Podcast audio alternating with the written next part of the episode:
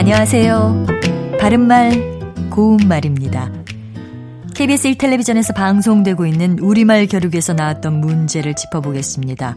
오늘은 우리말 달인 도전 1단계로 두 개의 표현 중에서 맞는 것을 찾는 문제입니다.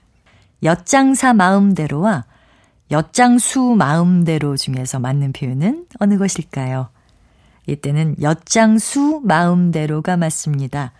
엿장수가 무슨 일이든 자기 마음대로 이랬다 저랬다 하는 모양을 비유적으로 이르는 말이죠. 장사는 이익을 얻으려고 물건을 사서 팜 또는 그런 일을 뜻하고요. 장수는 장사는 사람을 뜻하는데요.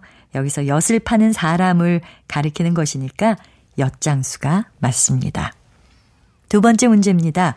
같은 말을 되뇌다와 같은 말을 되뇌이다 가운데 어느 것이 맞을까요? 같은 말을 되풀이하여 말하다를 뜻하는 동사는 되뇌다고요. 되뇌이다는 이가 불필요하게 첨가된 잘못된 표현입니다. 자, 마지막입니다. 예부터 내려오는 전설과 옛부터 내려오는 전설 중에서 맞는 것은 예부터입니다. 예는 아주 먼 과거를 뜻하는 명사인데요.